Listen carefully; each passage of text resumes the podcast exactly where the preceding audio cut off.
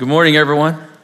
It is great to see you. Thank you for being here as we continue in our series, Jericho Walls. We're talking about courageous faith. And I hope we're finding during this series already that courage comes when we're afraid. And so if you're feeling afraid and you go, I'm not courageous, actually, that's the best time to leverage the courage that comes from God. We've been knocking over walls, and that's why we call it Jericho Walls, because we plan to hike all the way up to the city of Jericho and watch those walls come tumbling down. And some of the previous walls that we tried to knock through is one, the wall of fear and anxiety. We were knocking through it with our triple combo, the triple P prayer, petition, and praise. Oh, how praise and gratitude crushes anxiety. And the second wall was generational sins. And we talked about that chair that just keeps spinning through like an heirloom in our families and how we want to stop that repetitive sin. And one of the goals is to get into the triple threat and not be taken away by those who walk in sin, stand with sinners, or sit in the scene of scornful. And this week we're going to attack a different wall. But I was really encouraged throughout this past week to hear of people having conversations in cars. On the way home, talking about the sermons in our small groups. We have so many small groups now running throughout the week, and we praise God for them. And we've been talking about some of these questions because these are walls that are not hypothetical. We are living out many of these walls. And sometimes it takes desperate measures to see real change occur in our lives. You know, I remember hearing this message from um, someone who was just sharing their heartbeat of something that was occurring in their family. And they shared this story, and it always resonated with me. And I think part of what resonated with me is would I go to desperate measures to show someone I love them the way this person did? He shared uh, very vulnerably that he and his wife were really growing discouraged with their daughter's friend choices as she was getting into high school. And it went from discouragement to fear as she began to not only associate with those who didn't walk in the things of the Lord, but began to think and talk and act like those as well. It had seemed as if they were rubbing off on her far more than she was rubbing off on them. And what happened is, over time, she was now becoming one of the same one in the same of those who she was with. And they were hearing things like, whatever, mom, and oh, grow up, or leave me alone. Doors were slamming, lies were occurring, deceit was building. And it was coming from within their house. They were getting reports back at the school. He said, Our daughter was literally falling apart in front of our eyes. And, and parents of older teenagers know you don't have nearly the control you think you have, especially when they're little. And there are so many influences in their lives. And their daughter was being carried away, and now she was carrying away others. What are they going to do? They had talked about different options about what we could do. Maybe we could do this, maybe we do this. But she had even begun to label herself in the family as the family disappointment. I'm sorry, I'm not like my brothers, my perfect brothers. Her relationship with her mother was falling apart to the point where she was talking to her mom in such disrespectful tones that it was beginning to impact their entire family dynamic. The father at work one day was, he got another report from this, or this happened, or she was with this guy, and he was just going at wits' end. Where, where did my little girl go? Even though she's still living in the house. And he came home and he told his wife, he said, Tomorrow, I, um, I'm going on a road trip with her. She goes, What? He goes, I'm going on a road trip. She goes, you have work tomorrow. He goes, I'm not going into work tomorrow. Um, she has, uh, for school, she has that on Friday. She's not going to go to that. What are you going to do? He goes, We're going to get in the car and we're going to go. And he said, his wife, with tears in her eyes, understood what he was saying. And he said, And I'm not coming home until I have my daughter back. And so he went to her room. Boom, boom, boom. What? Hey, pack your bags. Tomorrow morning, your dad and you were going on a trip. See, see, she had kind of destroyed her relationship with her mom, but she still was kind of talking to dad a little bit. I don't want to go anywhere. I know, um, pack your bags. We're going to go together. Where? Hey, we'll find out. Just in the morning, have your bag packed. I'm not doing it. And he just left. That morning, he woke up, and that girl had a backpack packed. She got in the car and didn't say a word to him. And he started and started going. He said it was like 45 minutes into the trip till he finally got, Where are we even going? I don't know. He said, I just drove west. I figured we wouldn't hit an ocean for a while.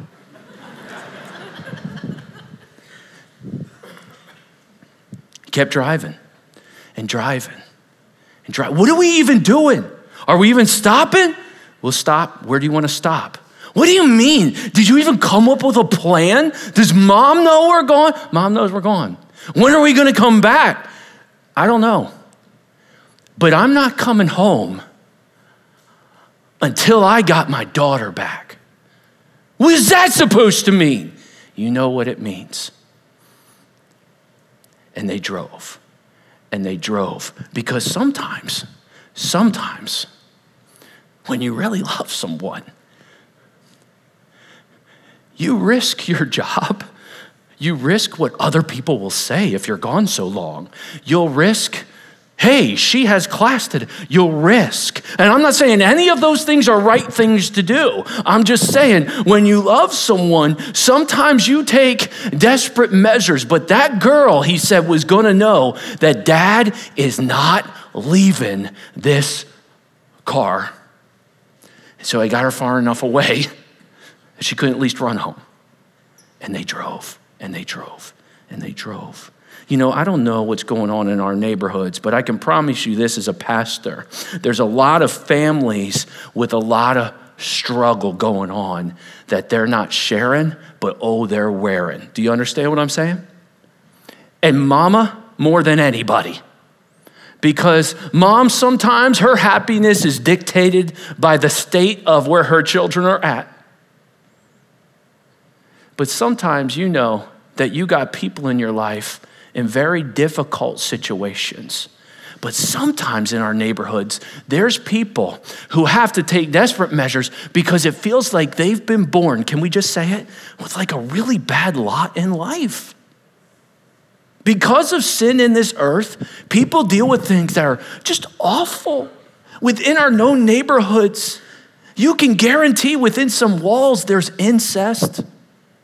You can guarantee within some walls there's tremendous verbal abuse. And those children growing up, they didn't ask for it, they were born into it. They might have been born into struggle, they might have been born into a house where there's addiction and betrayal. They didn't sign up for it. They were born into it.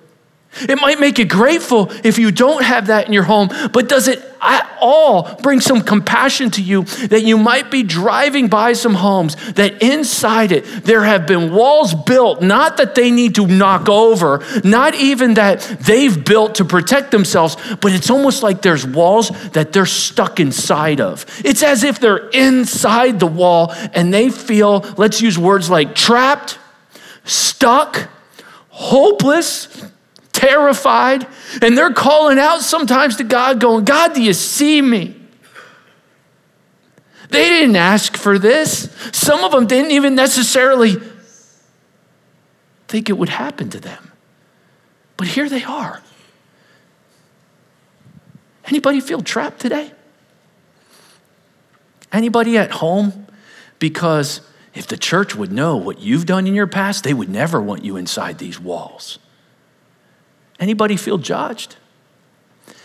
Anybody feel like your reputation has been built up so much that you're such the mean girl at school? If you were nice, people would be like, What's your problem? Maybe you're such the monster at work that if you changed your ways, people are like, something wrong with you? Anybody here feel labeled, branded, stuck? Circumstances have blocked you in? And you say, Chris, you don't understand. I'd love to get out but I can't. You see, the wall we're talking about today is not a wall that we plan to knock over and not a wall that we've built up. It's a wall that we're stuck in. We're going to call it the wall of bondage. And, and we're going to meet someone in scripture today that was living inside this wall of bondage, if you will. She's, she is trapped, if you will, in a horrible home situation, in a horrible reputation that she has on her, and in a horrible future if things stay just like this. She's trapped in this wall of bondage. And let me tell you, this is one of the most epic stories of all of Scripture. Very few people who have been at church or have read the Bible or whatever have not been to Joshua chapter 2 and gone through this story. But if you haven't reviewed it recently, I pray it's an absolute joy for you, especially for those who might feel like you've been given a lot in life and it's not even all you're doing and it's going to define the rest of your life.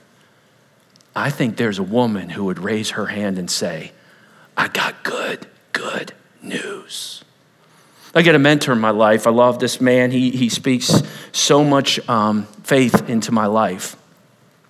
But he's got a quote, and I can't really meet with him ever without him saying it. And in fact, a smile comes across his face every time he says it, because we'll be talking about what God has done. And this line will come out. Here's the line. Ready? Ready? There are no coincidences with God. Chris, Chris, there are no coincidences with God. We serve a sovereign God. That's a theological term that means God's in control. And nothing happens when and God's like, oh, I didn't see that coming. And things aren't woven together. You're like, isn't that cool? How I like met my wife right there, and God's like, wow, I didn't know how you guys intersected like that. It's amazing. Peter, come here, look at this. God He's involved in everything. It's called his providential hand, maneuvering and weaving together the things for the good to those who love him. There are no, Christian, if you're here today, there's no coincidences with God. Here, here's, here's what's cool about that it is not a coincidence that you tuned in this morning or you're sitting in this room. God knew exactly who was going to be here, and God knew exactly who was going to be listening. And this might be specifically for someone in this room, or someone you know, or someone who tuned in today or in the future. But remember this and let it serve as an umbrella over this story. There are no coincidences when it comes to the things of God if you're left out, if you're hurting, if you feel judged, if you're the disappointment, if you're whatever you think this world wants to define you, there's no coincidence. You're listening today. Heavenly Father, use this text and this woman's story to redefine how we think about people and maybe even to redefine how we think about ourselves. May we see you in this story. May we see this awesome God who loves not only his kids, the people of Israel, but even this Canaanite woman and how you went for her. And we pray this in Jesus' name. Amen. There were 12 spies who went into the land in Numbers 13 and 14. 10 came back saying, We best not go. Two said, Let's do it. And we learn something about this conquest into the promised land.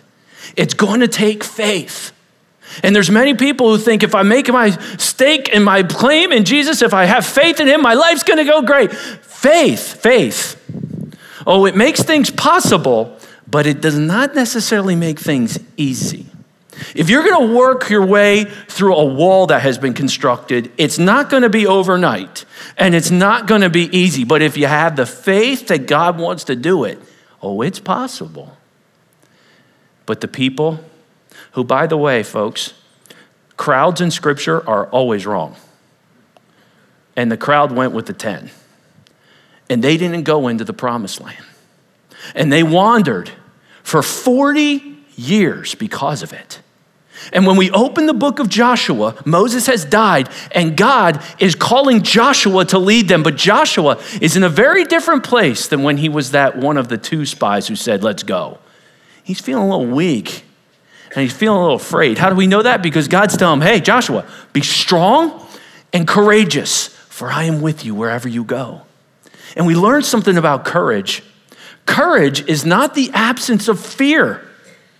You can be a courageous person and have fear. Courage is not the absence of fear, but choosing to obey despite the fear. For we have not been given a spirit of fear, but of power, love, and a sound mind. And we move forward in that courage. And it's 40 years later after the crowd listened to the 10 spies, and Joshua is standing by the Jordan, and God says, Cross it. Be strong and courageous. Go tell the people. He sends the soldiers into the camp. We're leaving. In three days, we're crossing over this Jordan. Is this generation going to repeat the sins of the previous generation?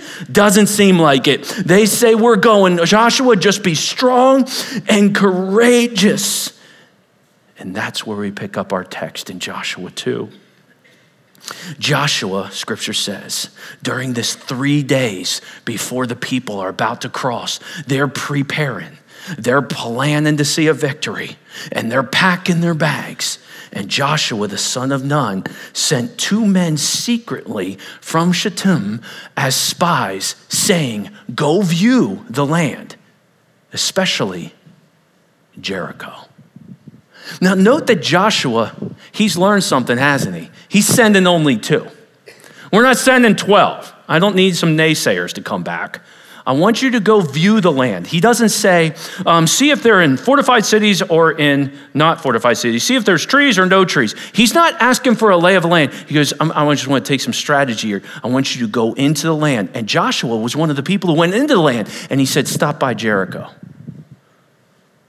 What about Jericho? See, Jericho is this massive walled city, and it's kind of the head of the snake, if you will, of the Canaanites, these wicked, wicked people. And inside that Jericho wall serves as that, that, that leader. If you can take out Jericho, the rest of the land is going to hear that Jericho went down. Joshua said, I want you to stop, especially at Jericho. Let, let me remind you about Jericho a little bit. There was two walls, okay, when it comes to the walls of Jericho. One was the inner wall. It was about 26 feet high and about six feet in depth, so you could walk alongside it. To give you a little perspective, the peak of our building here, I know if you're watching online, you can't feel this, but the peak here is 32 feet. So about 26 feet is close to the peak of where that wall is. Now, on top of that inner wall was the outer wall, which was also 26 feet high, and that stood on top of a foundational wall that was around 12 to 15 feet. And if you're in our auditorium today, we can have a block wall. You see the block wall around the auditorium? That's around 12 some feet high. So that's the retaining wall, and then 26 feet on top of that, and then 26 feet on top of that. In other words, you're not coming in. You're not coming in.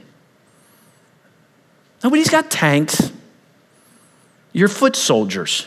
You're not coming in. This is a fortified city. And unlike the 21st century, where we're all spending extra on exterior rooms so we can see the beach, at that time period, you wanted to be inside the walls because it worked like a class system. The more wealth, the more inside and safe you were. The people living on the outer walls or right outside the inner wall had less. And they lived out there because guess why? They die first if attacked. And so, on top of that, there were homes that were built into the wall. These were interesting. Some of them were inns that people would stay. And what was interesting about these homes in the wall is sometimes the activities that would occur in there weren't always necessarily that righteous, including prostitution and things like that for foreign travelers when they would come to visit Jericho in those exterior walls. And Joshua sends two men secretly, I wonder if secretly who from? To people of Jericho or the people of Israel? I, I think there's some, some, some language in this text that seems to think Joshua didn't want the Israelites to know he was sending to. in. Hey, guys, I want you to go and I want you to check out Jericho. And so they went and they came into the house of a prostitute whose name was Rahab and lodged there. Hello, what? I need two of my most godly, faithful spies. Go into Jericho. And then scripture says they went to the house of a prostitute. Sweetheart, get the kids, get in the van. This is not G rated. I mean, the Bible doesn't, notice the Bible doesn't run things by you as whether you're okay with it. It's one of the most authenticating aspects of Scripture that it shares the ugly. If you're trying to sell people on something that's not true, you don't share the ugly. The Bible shares the ugly. And what do I mean by ugly? The things that maybe the world would say are too disgusting, and definitely the things that those who consider them righteous and pure find abhorrent. The Bible just shares it. They went in and they saw her, and, and some have said, well, it was an inn, so possibly that. But if you study some of the historical context of this, even scholars who researched the time periods of that seem to indicate that beds were sold at times with a woman that came with it during that time period. And I'd like to think the men that went there went there for an alternative reason. And judging from their activity, I believe that is the case. But make no mistake, guys, scripture says Rahab, in the eyes of Jericho, make no mistake, was a prostitute. And she was in an inn area that was inside or on the outer wall. And you know what? The king of Jericho found out. Behold, men of Israel have come here tonight. I got to read this story to you. It's so good. Have you read this recently? I mean, this is one of the more captivating things in Scripture. We've got a prostitute who is, a, make no mistake, a slave to men, a slave to her career, a slave to her reputation. Reputation. This woman is living in complete bondage to what has happened to her. But but this girl is woo, she's pretty smart. And watch what happens here. Be blown away by it. It's verse 2. I'm going to read a lot of it because there's a lot of a narrative here. And, and it was told to the king of Jericho Behold, men of Israel have come here tonight to search out the land. Then the king of Jericho sent to Rahab, saying, Bring out the men who have come to you. Seems like this was the spot. Who entered your house, for they have come to search out all the land. But the woman had taken the two men and hidden them. What? And she said, True, the men came to me, but I did not know where they were from. And when the gate was about to be closed at dark, the men went out. And I do not know where the men went. Pursue them quickly, for you will overtake them. But she had brought them up on the roof, and she hid them in the stalks of flax. Picture like long straw, okay, tied together stalks of flax she had and she, that she had laid in order on her roof. It seems like she's got these stalks of flax laying in order on her roof and she hid them underneath that. And so the men pursued after them on the way to Jordan as far as the fords. And the gate was shut as soon as the pursuers had gone out. Rahab, what are you doing? What's going on here? You know, you know, um, I want to tell you a little secret I found out about, about women. Guys, don't listen in. I'm just going to talk to the girls here for a second. Sometimes, ladies, you scheme up these kind of plans and you make us guys think we're the ones actually making the decision. But you've already drawn all this up and you know what we'll respond to and you know what we'll like. And so you say things like, hey, wouldn't it be great if we did that? And you know we're going to be like, yeah, how about you do that? Yeah, I'm going to do that. Good for you. And we do it, and we realize halfway into the occasion that you have orchestrated this. Rahab is doing this. She's got two spies from Israel. This is the mighty Israelite army upstairs under the flax. The guys come in. Where are they? And she says, Pursue them quickly. They're headed out the gate. Now, the gate closes at nighttime. Does Rahab know that? Oh, it seems so, because she has them pursuing them as far as the forts. You say, why didn't they go in and search the room? Because Rahab's, they go out the gate, the gate's closed. Come on, we gotta go. And out come the mighty soldiers of Jericho. She's got two Israelite spies hiding upside, and she's got these Jericho guys going, let's find them, come get them. She's in complete control of this situation. It's as if she's drummed this thing up. It's as if she saw these Israelite spies and she saw some opportunity. But make no mistake, guys, Rahab is a liar. That is not what she did. She's lying to her people in Jericho. And she's telling them to go. What's going on here? You said, I've already read the story eight times and I know what's going on, but read it for the first time. And you're going, wait a minute, this is not how I would react to this. So, so, so this, so this is what happened. So before the men lay down, she came up to them on the roof, and she said to the men, Don't miss this. I know the Lord has given you the land, and that the fear of you has fallen upon us, and that all the inhabitants of the land they melt away before you. For we have heard how the Lord dried up the water of the Red Sea before you when you came out of Egypt how many of you have trouble memorizing, remembering what happened on Monday of this week? She just brought up an account that's how old? 40 years ago, she heard that their God rescued them through a sea. and what you did to the kings of the Amorites who were beyond the Jordan, to Sihon and to Og, whom you devoted to destruction. How long ago did that happen? A year ago. She's heard of these things. You see, when you're in her occupation along the wall, you hear stuff. People talk when they're under influences and things like that, or when they're doing things they shouldn't, and they think what goes on in Rahab's house stays in Rahab's house, but she's been recording this. And as soon as we heard of it, our hearts melted, and there was no spirit left in any man because of you. For the Lord, your God, He is God in the heavens and above and on earth beneath. Rahab, you just gave the Israelite men, these spies, secret information about the state of affairs inside Jericho. You just told them everybody is scared of you. Rahab is a traitor. She's a prostitute in the eyes of Jericho. She's a liar and she's a traitor. What, what is going on here? Verse 12. Now then, please swear to me by the Lord that as I have dealt kindly with you, you also will deal kindly with me and my father's house. And give me a sure sign that you will save alive my father and mother, my brothers and sisters, and all who belong to them and deliver our lives from death. Wow. Her family? She cares about her entire family? And the men said to her, Our life for yours, even to death. I love this. They're probably still underneath the stalks while they're saying this. Our life for yours. Sounds good. What's next? What's next? I got to keep reading. Our life for yours.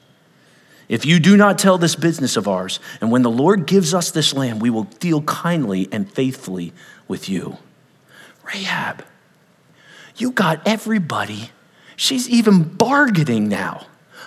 I let this get secret. You save my family and my brothers and my sisters and their families. Rahab is a manipulator. She's manipulating this whole situation out. Verse 15 Then she let them down by a rope through the window, for her house was built into the city wall. Don't miss this. So that she lived in the wall. She said to them, Go into the hills, or the pursuers will encounter you. Hide there three days until the pursuers have returned. Then afterwards, you may go your way. Rahab even knows how far she sent the men of Jericho, and she knows exactly how to get these guys out. She has made an entire scheme. Rahab is a conspirator in the eyes of the people of Jericho.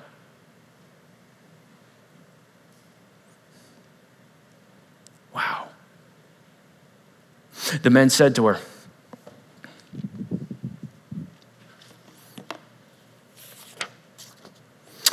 We will be guiltless with you in respect to this oath of yours that you have made us swear. Behold, when we come into the land, you shall tie this scarlet cord in the window through which you let us down. And you shall gather into your house your father and mother, your brothers, and all of your father's household. Then, if anyone goes out of the doors of your house into this street, his blood shall be on his own head, and we shall be guiltless. But if a hand is laid on anyone who is with you in the house, his blood shall be on our head. But if you tell this business of ours, then we shall be guiltless with respect to your oath that you have made us swear to you. Rahab turns to them and she said, According to your words, so be it. And she sent them on their way, and they departed. And you know what scripture says she did? She went out to that window that she let those spies down, and she tied the scarlet cord in the window. Rahab, a prostitute, a liar, a traitor a manipulator, a conspirator, totally betraying the people of Jericho. And this is the story of Scripture today? But you see, and this is something we can all learn as New Testament believers. Before you know Jesus Christ as your personal Savior, you are defined by your sin. If you lie, you're a liar. If you steal, you're a thief. You're defined by your sin. And this world will give you labels. This world will give you categories. This world will call you things. But when you come to know Jesus Christ as your Savior, you move from being a sinner to a saint. Does that mean you no longer sin? No, it means you've positionally become not defined by your sin, but defined by who called you. And he refers to you as son or daughter because you're his.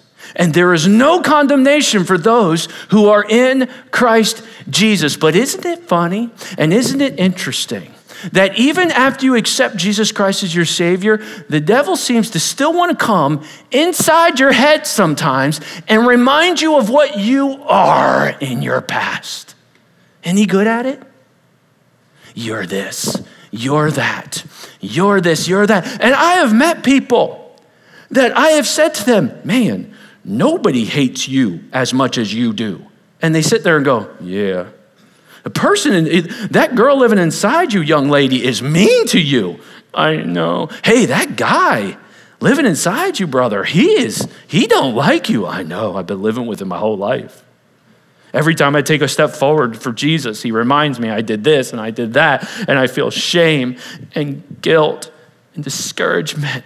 We can't fall into the traps world of being defined by who we are. After, after I've come to Jesus Christ as my Savior, if I lie, I'm a son of the great, awesome God who chose me, who lied and needs to ask for forgiveness for that and to confess it and get it right with Him and move forward in faith. But I'm not defined by it. Why is this woman with such a horrible past? Such a terrible reputation, doing deceivious activity, the source of one of the most epic stories in Scripture? Why on earth did God direct everything and everyone in his resources right to this house? Why? I, I, I, I want to quick remind ourselves of something real quick here. Here it is. There are no coincidences with God. So, why are we all at this inn of a prostitute? Did anybody note something when I was reading the scripture that kind of stood out? I put it up on the line on the screen behind me in case you didn't. She said to those spies, Did you hear it? The Lord, your God, He is God. What? Rahab, you believe in Yahweh? This, this Canaanite prostitute living inside a wall believes in Yahweh, the Lord your God.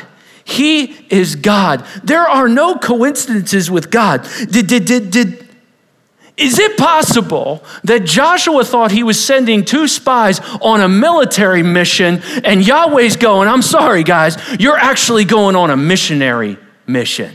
We got to go get my prostitute, my daughter. What? She believes in me. And she needs to be rescued because she's living inside the wall. And I see her. And I'm sending you to her because there's no coincidences with God. How do you how do you think? Did you hear some clues? Here's one that this girl was maybe trying to change her life and get out of the circumstances she was in. Scripture said that she hid them in stalks of flax. Stalks of flax were outside the walls of Jericho, and they heap them together and they tie them in cords. And then they would have ropes on the exterior walls, and they would pull them up. And when they got them up into the house, what they would do is they'd take them up on top of the roof okay? And they would lay them on top of the roof. Why? So they would dry out. And when they got really, really dry, they would take the pieces, and it was a very difficult, difficult piece. And they would take time and they'd rope it together. Have you ever ever seen young people like teenagers and stuff? They doing these like wristbands and all this stuff, and they working on them. every summer. It gets popular for like a month, and and and, and you and you're weaving them all together, and it takes tedious, tedious, and they make make rope. And then what would they would do as they would make this rope that, that everybody would need out of these stalks of flax, they would bring them over to another bin that would have dye in it. Now, now, this was a tan society at this time, okay? Everything. It was like desert land and Mediterranean. So when they saw color, it was like, oh, okay? And that's why this lady named Lydia got really popular because she dyed what color? Purple, right? And so what Rahab seems to be doing is laying these flaxes down inside of the baskets, right? And dyeing them red. and once they would dry out and die out, she, they would become red. And she'd pull this out, right? And, and oh, oh and they would do all sorts of things with them. They tie them, they put them belt, and oh, it was attractive. It was sightly. I mean, it was this beautiful red. And this cord, could it symbolize that Rahab was going, I want to actually have a career and not be a rag doll for the men in the city? I want to make some of my life. I want to move forward from my past. And God, maybe in His awesome sovereignty, put that desire in her. And now all of a sudden, she's using that same rope to let down some men who believe in Yahweh. And then she calls down to them, So be it, just as you planned. And she takes that red rope. They said, Tie it in the window. She said, Done. And she went and tied it and made sure it was visible for when the Israelites would come marching back into Jericho. I can't tell you if you want to come to Christ, act like Rahab. For what the Bible describes, it doesn't prescribe all the time. Keep in mind, Rahab did not have Peter's writings and Paul's writings on how to live out the Christian life. And so if anybody says, you got to lie and do all these things, Rahab, did, no, that's not what I'm talking about. But there are some incredible redeeming qualities about Rahab that enabled her to take desperate measures. Let me point out four. One was her belief in Yahweh's power. Did you hear her say to the spies, I know that the Lord has given you the land. He's coming and it's going to be bad for anybody who's against the Lord. She believes in God. It's as if she knows about El Gibbor, the Almighty God, and she believes in his power. She says, she, she says, We have heard how the Lord brought you out of Egypt. So she has hope in Yahweh's deliverance. That's the second one. Hope in Yahweh's deliverance. We've heard how the Lord brought you out of Egypt. Did, don't, don't miss this. Don't miss this. Why did they come out of Egypt? What was happening in Egypt to the Israelite people? They were being enslaved and bound, right? Rahab feels that. She says, I heard that Yahweh rescues slaves. He's a God unlike the pagan gods of the Canaanites. He rescues slaves. He's a rescuing God. Do you think El Roi sees me on this wall? Oh, you bet he does, girl and he's sending a couple guys for you. She has hope. She has hope that Yahweh is a delivering God. Third, she has faith in Yahweh's deity. She says, For the Lord your God, He is God. What is the name of God that speaks of His deity being God, highest over every other God? El Elyon. She, she believes in this and she's put her hope and her faith and now her trust in Yahweh's mercy. Please, she says, fourthly, deal kindly with my father's house. We see a budding belief, a budding hope, a budding faith, and a budding trust. And she went and she tied that scarlet cord to the window. And I believe in a lot of her soul, she said, My past, who needs this today? My past will no longer define my future. I am sick of bringing it up in my prayer life. I'm sick of introducing myself and telling people what I've done. I have got to move on from this. I have a reputation. I got to change. I got to move forward despite what might take place. I have to no longer let my past define my future. And she tied that scarlet cord to the window. Is it time for you to stop bringing it up? If God has offered you forgiveness, He has separated as far as the east is the west. Oh, there may be circumstances and ramifications for behavior, make no mistake.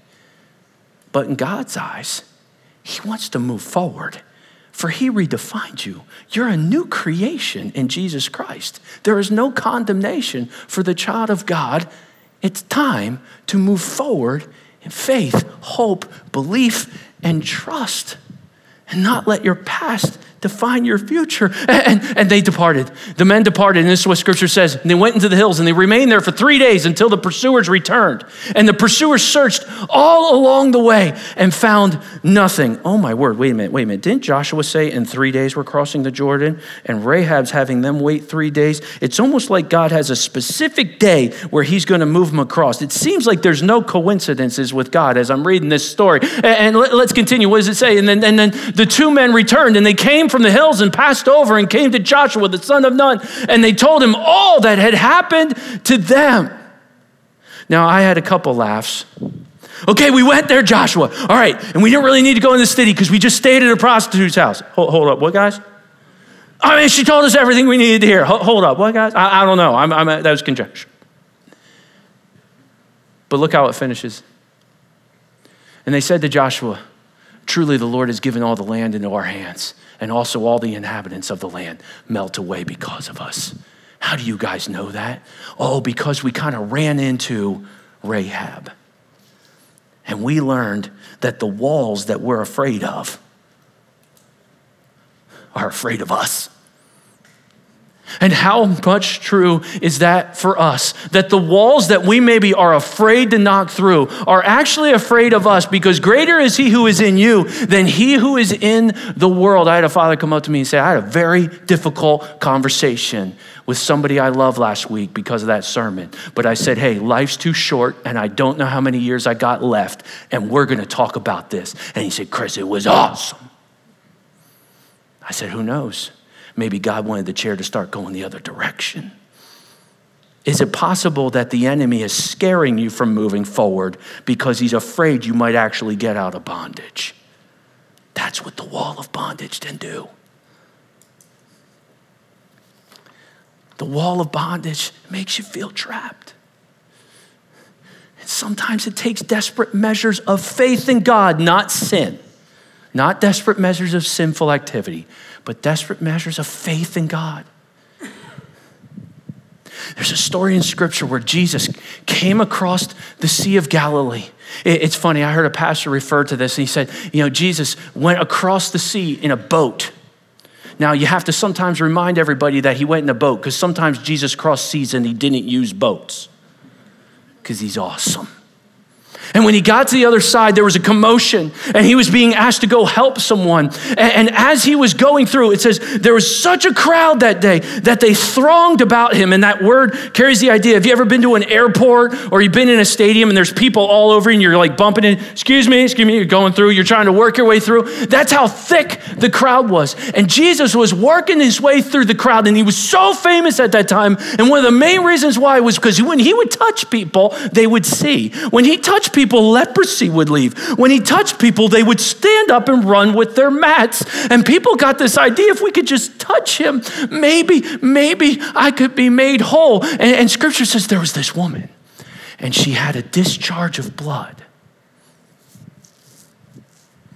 How would you like to make scripture and only be known as the woman with a discharge of blood?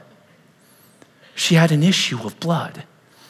It seemed to be out of control. And scripture says that she had gone to many doctors. And some scholars believe that this woman was probably taken advantage of so bad by people who couldn't fix her but wanted to take her money. And scripture says she only got worse as she went to go to people. She didn't get better. But Jesus was passing through the throngs. And you know what she did?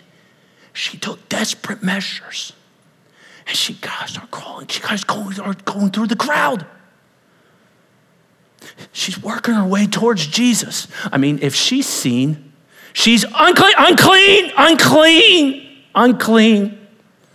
For any kind of disease, scripture calls that time, was used as a judgment from other people to say, oh, God must be upset with her.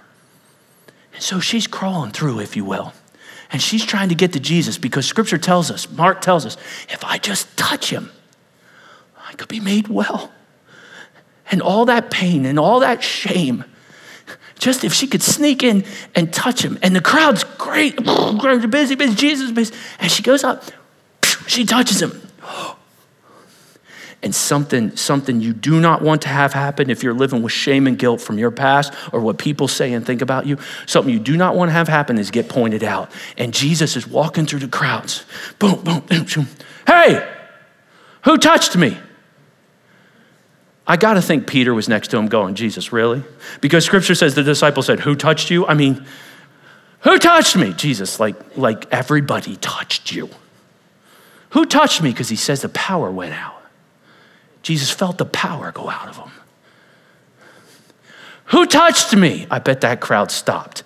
Somebody was like, I kind of bumped into him. I, don't, I mean, I, I, I mean, who touched me? What's going on here? Jesus didn't have to make this a point. It's almost like somebody's getting a teaching lesson. It's like this crowd is about to get an object lesson about treating people as if you're better than them. It's like the crowd's about to get an object lesson on, on people who you think are too far gone. It's like somebody was getting an object lesson on that Jesus can heal anybody that comes to him in faith. And he stops the crowd. Hey, who touched me? And says she was trembling. I touched you touched you. He leans down. Do you remember what he calls her? Only time in Scripture he refers to someone this way Daughter, your faith has made you well. woman with a discharge. Prostitute. No, no, no, no, no. Liar. No. Daughter. Faith has made you well.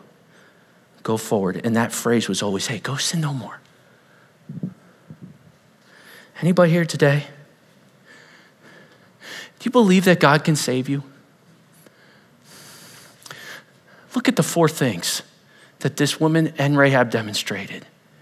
Scripture says, God so loved the world, he gave his only begotten Son. Whoever believes in him should not perish, but have everlasting life. Do you believe that God can save you? Chris, you don't know. I am so corrupt. There's things that have happened to me that you can't even say. Do you believe God can save you? Because I see there whoever believes in him. Hope. She had hope that God can heal her. Do you have hope that God can heal you from your past? The wounds run deep.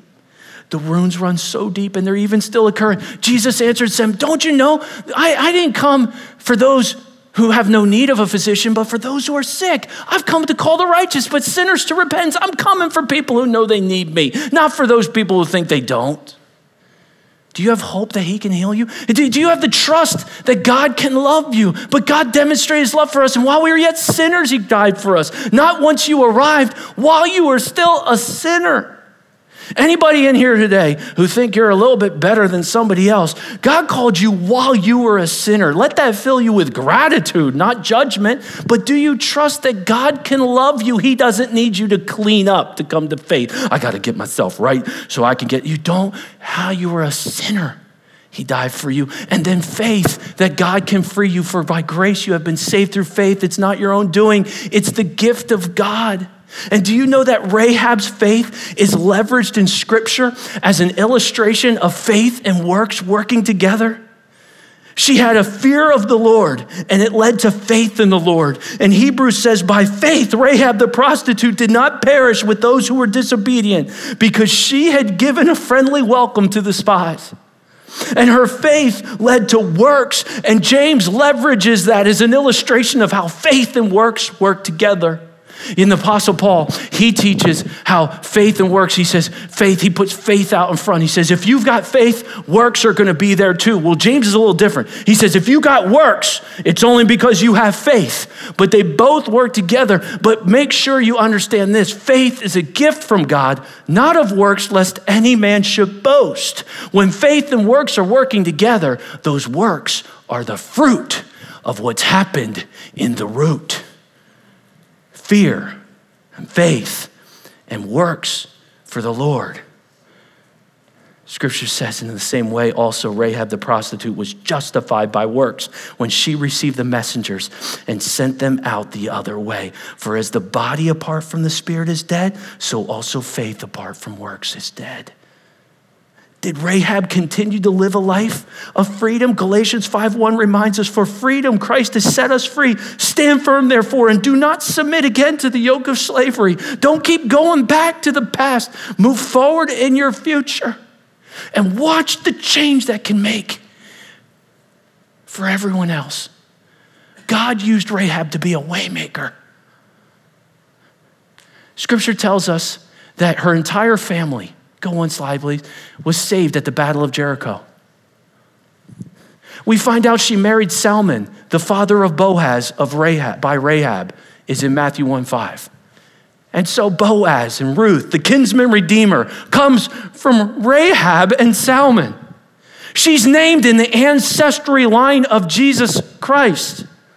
There's a genealogy in the beginning of Matthew where love runs red all the way through it. And in that genealogy, you got to stop by Rahab in the Davidic line to get to Jesus.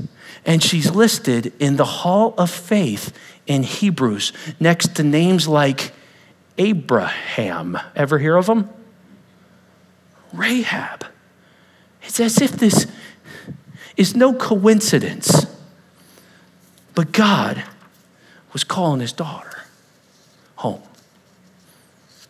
to freedom from the slavery and this, this difficult life she was living in. I don't know what's going on in the neighborhoods around you. I don't know what's going on in the homes But if you're here today and feel stuck, I want you to know that El Gibbor is mighty over this. El Roi sees you. El Shaddai tenderly loves his kids. And Elyon is the God above all gods. And that God loved the world so much, he sent his only son, Jesus Christ. And when you ask him to be your personal savior, you might get upset sometimes with how he works. You might be upset about your lot in the life, but he gets in the car with you. And he stays in the car. And sometimes you're frustrated and you're upset and you're even hurt, but he's staying in that car. That father said about seven days into that trip, the floodgates opened up. She started talking. And people at this, and then this is school, and then dad, you always do this. He said it was ugly, and it was long, and it was loud, and there were tears. But after two weeks on that trip, there was some ice cream there was a dad and daughter that felt restoration. And he shares today that although life was not easy, there was conflict and struggle that continued out of it.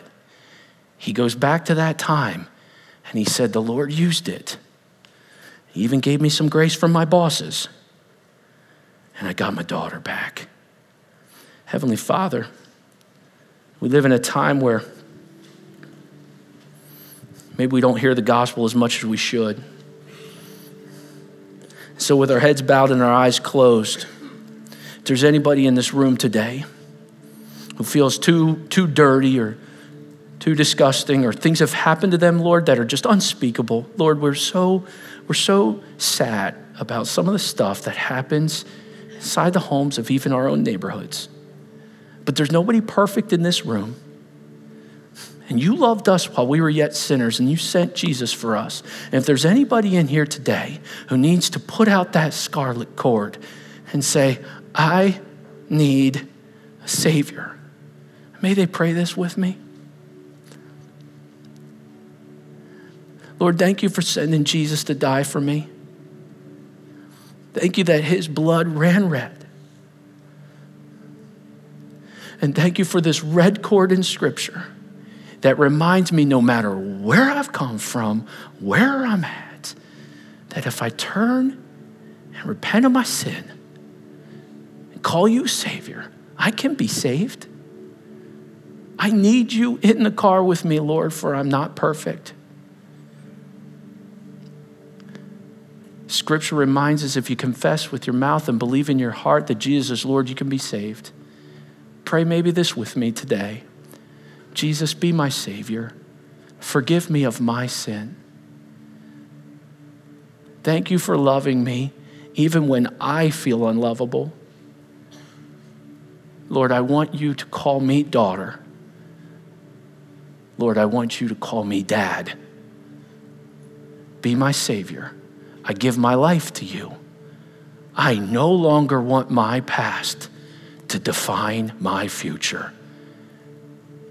Amen.